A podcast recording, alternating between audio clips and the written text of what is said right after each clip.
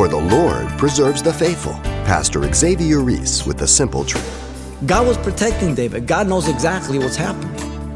God knows things before you even are aware of them, or I. So it's important that I keep in step with Him. You understand? God gave guidance to David, not only not to stay, but to go. Go to the land of Judah. So if God calls you out of something, He calls you into something else, right? He calls you out of sin into holiness.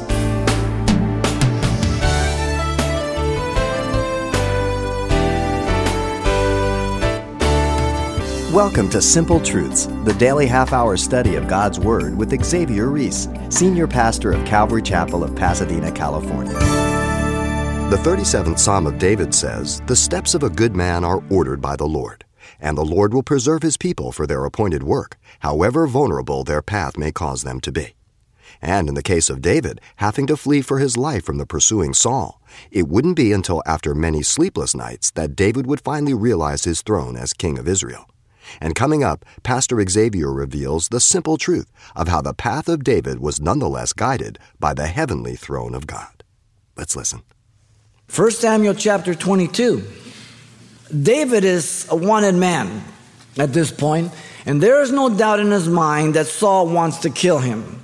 The broken-hearted departure of Jonathan and David led David to obtain some food and the sword of Goliath at Nob by the hand of Ahimelech. Then David attempted to blend in with the population at Gath, and some of the servants of King Achish recognized him and caused him to realize the peril he was in. And so he acted like a madman, letting spit right down into his beard and grabbing on the, the door and all that. And the king was so disgusted, he says, Get this madman out of here. And he escaped to the cave of Adullam, and that's where we find him. God, being in full control, begins to work out his plan to establish David as king. But notice, it's in the midst of evil that's going on, which reveals God's faithfulness in the midst of evil. Remember, God is on the throne, and all the evil that you see, God is bringing about his purposes. Always remember that. And so, God gives us three interrelated events here that demonstrate the faithfulness of God in the midst of evil. Let me read here, verse 1 on down, 22. David therefore departed from there and escaped to the cave of Adullam. So when his brothers and all his father's house heard it, they went down there to him. And everyone who was in distress, everyone who was in debt, everyone who was discontented gathered to him. So he became captain over them, and there were about 400 men with him. And then David went from there to Mizpah of Moab. And he said to the king of Moab, Please let my father and mother come here with you till I know what God will do for me. So he brought them before the king of Moab, and they dwelt with him all the time that David was in the stronghold. Now the prophet Gad said to David, Do not stay in the stronghold, depart and go to the land of Judah. For so David departed and went into the forest of Hereth. And when Saul heard that David and the men who were with him had been discovered, now Saul was staying at Gibeah under the tamarisk tree in Ramah with his spear in his hand and all his servants standing about him. Then Saul said to his servants who stood about him, Hear now, you Benjamites, will the son of Jesse give every one of you fields and vineyards and make all of you captains of thousands, captains of hundreds? All of you have conspired against me, and there is no one who reveals to me that my son has made a covenant with the son of Jesse, and there is not one of you who are sorry for me or reveal to me that my son has stirred up my servant against me to uh, lie in wait as it is this day. And then answered Doeg, the Edomite, who was set over the servants of Saul, and said, I saw the son of Jesse going to Nob, to Abimelech, the son of Ahitub. And he required or inquired of the Lord uh, for him, gave him provisions, gave him the sword of Goliath, the Philistine. So the king sent to call up Ahimelech, the priest, son of Ahitub, and all his father's house, the priests who were in Nob, and they all came to the king. And Saul said, Hear now, sons of Ahitub. He answered, Here I am, my lord. And then Saul said to him, Why have you conspired against me, you and the sons of Jesse, in that you have given him bread and a sword, and have inquired of God for him, for he should rise up against me to lie in wait as it is this day. So Ahimelech answered the king and said, And who among all your servants is faithful as David, who is the king's son in law, who goes at your bidding and is honorable in your house? Did I then begin to inquire of God for him? Far be it from me. Let not the king impute anything to his servant or to any of the house of my father, for your servant knew nothing of all this, little or much. And the king said, You shall surely die, Ahimelech, you and all your father's house.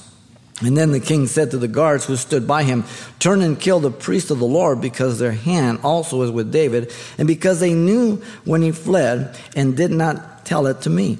But the servants of the king would not lift their hands to strike the priest of the Lord.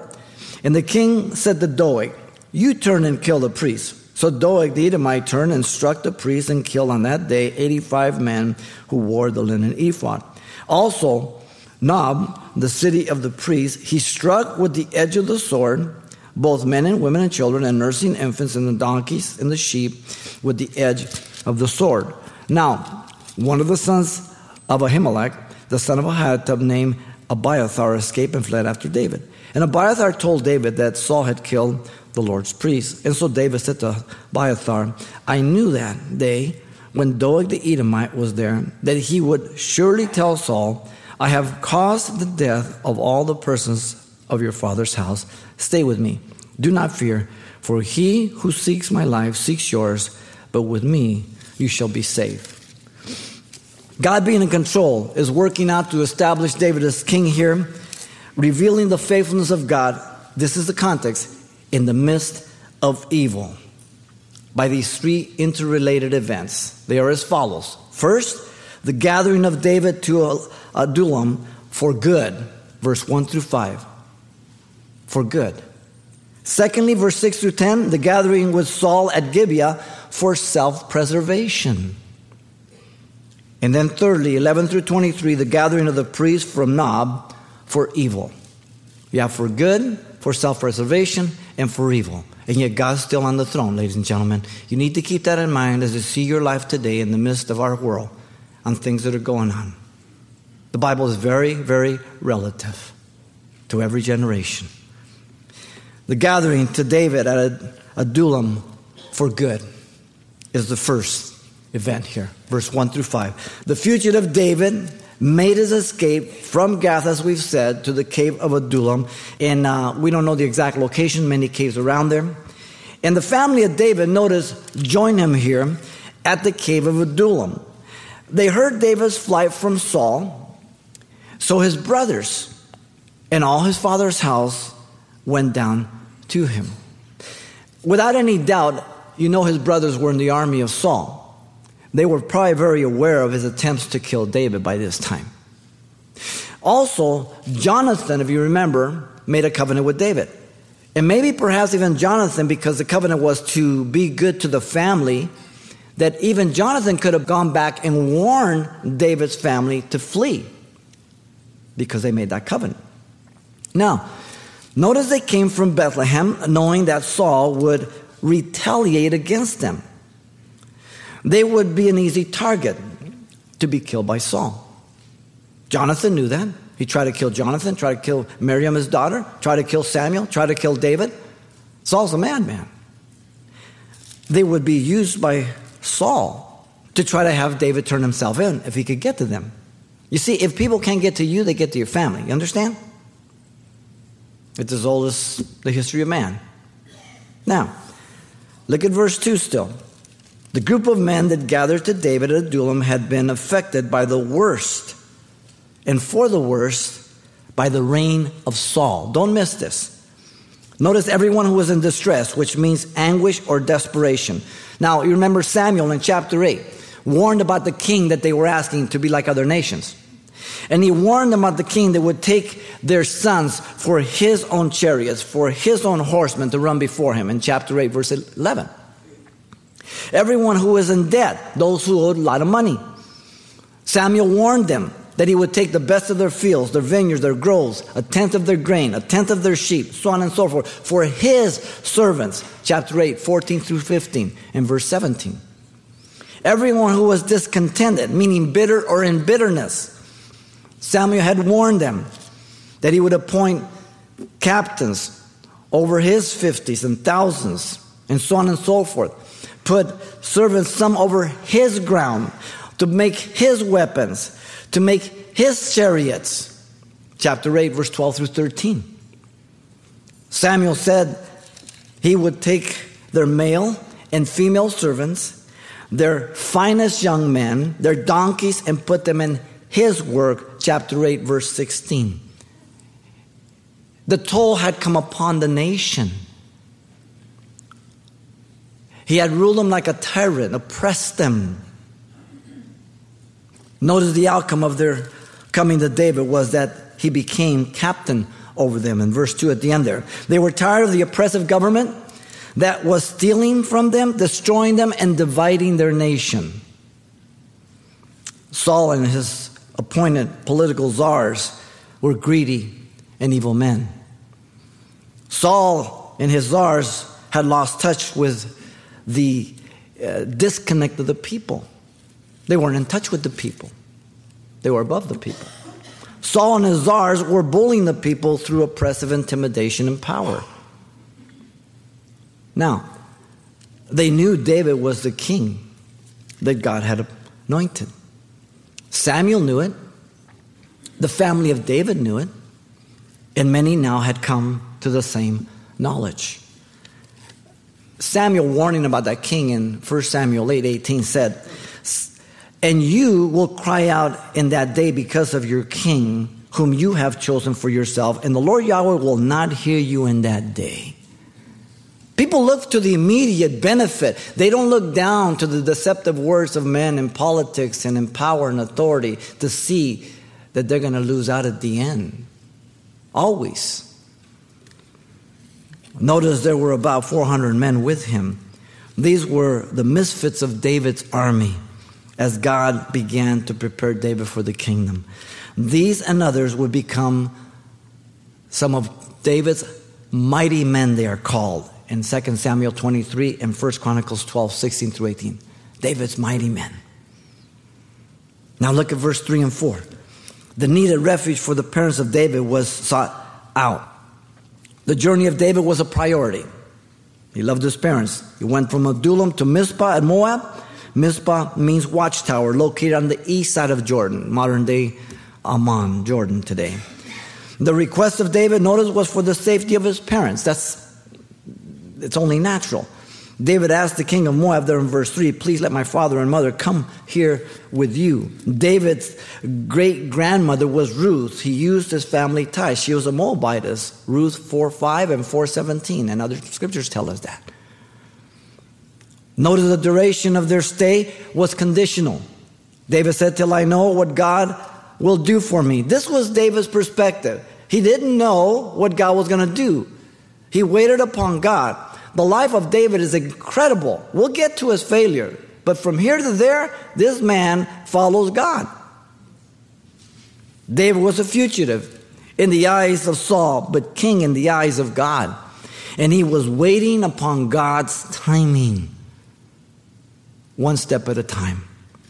Look at four. The success of the transaction was a relief to David David delivered the custody of his parents to the king himself, so he brought them before the king of Moab. Listen to me, ladies and gentlemen. A leader leads, he doesn't just delegate, he leads, he takes the front. Very, very important. David didn't have to worry about them during his nomadic life now. And they dwelt with him all the time that David was in the stronghold.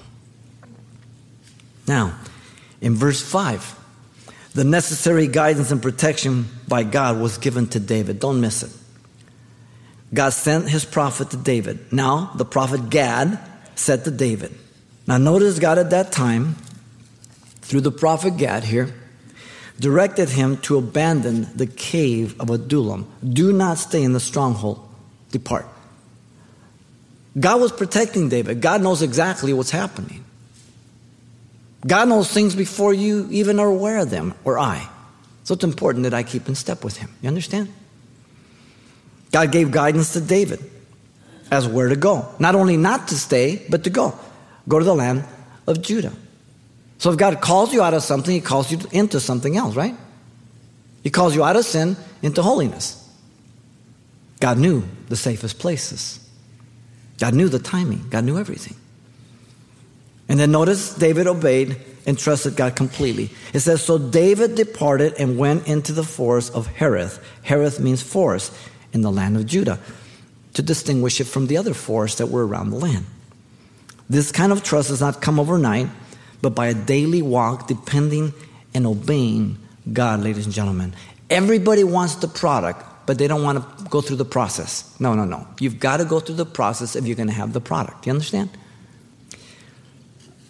What you won't learn in school today about American history is that when our founding fathers were revolting against the oppressive government of Britain and the king of England, the majority of them understood by their own writings that God was guiding them to establish a nation with religious freedom, not economic goals.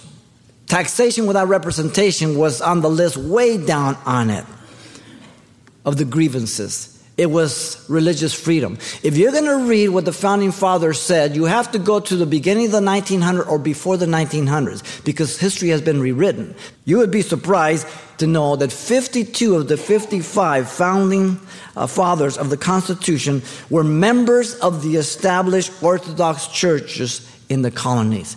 52 of the 55 devout, devoted Christians. Did you read that? Were you taught that in American history in high school? How about college? God is always faithful to raise up men to lead others to God in order that people be truly free. The only protection from the oppression of tyrants is for men and women to believe and depend upon God through the person of Jesus Christ in the scriptures. Everything else will bring you in bondage, ladies and gentlemen. This goes hand in hand with our Bill of Rights and the Constitution bears witness of this in its entire content life, liberty, the pursuit of happiness. Given in its self evident by our Creator, not by philosophy, not by laws, but self evident by a Creator. You understand? The minute men move away from belief in God and they look to man as the solution for all problems, things would only get worse. Proverbs 28 22 says, A man with an evil eye hastens after riches and does not consider that poverty will come upon him. The history of man, just in the past century, should be sufficient to warn us about evil rulers. The history of dictators, socialists, Marxists, fascists, and communists expose the evil of these men and their governments. The majority of people believe the flowery lies of politicians. When they begin to lose their wealth, their liberty, and their lives ultimately, it usually is too late because they don't pay heed. Hitler charmed his way to conquer Germany. He promised to give every German a car. He kept his word. He gave him the VW. And then he bullied his way through Europe by lies until it was too late. What we see happen in our country today is headed down this road. The damage control out of Washington is that the people who are objecting to the out of control spending are a small, radical, bitter people. They're engulfed in their religion and guns. And they're trying to hinder the democratic process system. And this is damage control to cover up the lies and the evil plans. They, like Saul, have lost touch and disconnect with the real life of people. But we're watchmen. If you study the Old Testament, you can't miss the prophets who spoke against the kings, the evil of the religious prophets, the priests, everything. because they were watchmen. They weren't silent. They knew God's judgment was coming. We know God's judgment is coming, but we can't remain silent. These are moral, ethical things, ladies and gentlemen. We're silent. We're complicit to the evil. Ecclesiastes 8:11 says, "Because the sentence against the evil work is not executed speedily, therefore the heart of the sons of men is fully set on them to do evil." The gathering to David at Adullam was for good. In spite of the evil that was going on, God wanted to turn it around, do some good. You understand? Notice, secondly, you have 6 through 10. The gathering with Saul at Gibeah for self preservation. The news of David and his men that his men had been spotted reached Saul. The uh, reconnaissance report came, and David and his men had been discovered. And the last time Saul saw David was when he attempted to pin him to the wall with a spear in chapter 19, verse 10. The departure of David after Jonathan exposed his father's true intent, he attempted to kill Jonathan in chapter 20, verse 33. Now, notice the location was in his own hometown, in Gibeah of Saul, in Ramah. As he was under the tamarisk tree in Ramah with his spear in his hand, and all his servants were standing around him.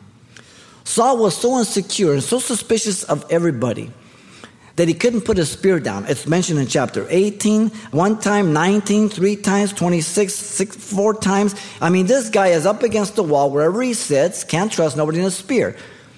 People that are evil trust nobody because they judge everybody by their own evil. Saul had no direction from God, and he is sitting around with men who have been bought and are just like him. Look at seven. The speech of Saul to the men of his tribe, Benjamin, is self serving. Saul bullied them through his oppressive power becoming yes men. He called for their attention. Then Saul said to the servants who stood about him, Hear now, you Benjamites. And the word here is Shema. It means perceive with the ear with the idea of listening attentively. It's the same word that is used in Deuteronomy 6 4 for the Shema of Israel. Shema of Israel, Hear, Israel, the Lord is one.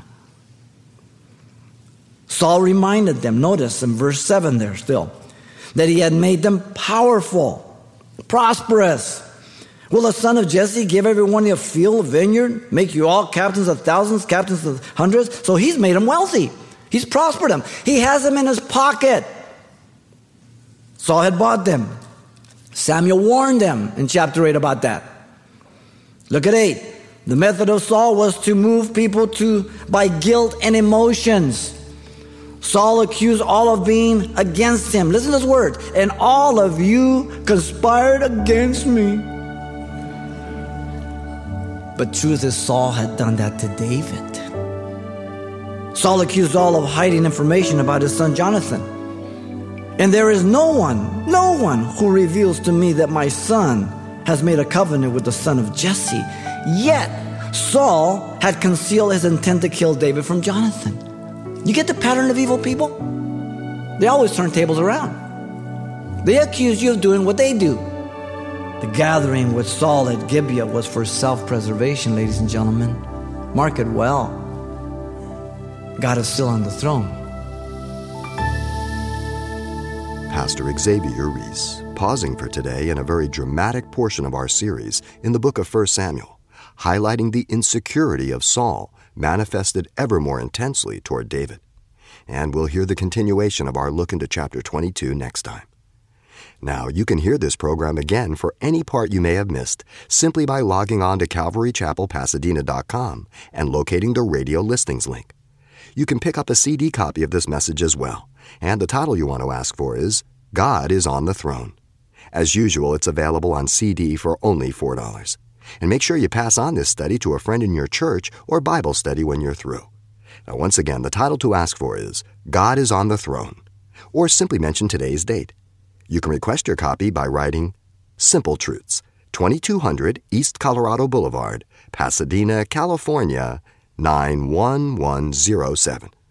Or to make your request by phone, call 800 926 1485. Again, that's 800 926 1485. Or the address once again is Simple Truths, 2200 East Colorado Boulevard, Pasadena, California 91107. And thanks for mentioning the call letters of this station when you get in touch. This helps us track the effectiveness of this ministry in your area. And then join us for more simple truths next time with Pastor Xavier Reese.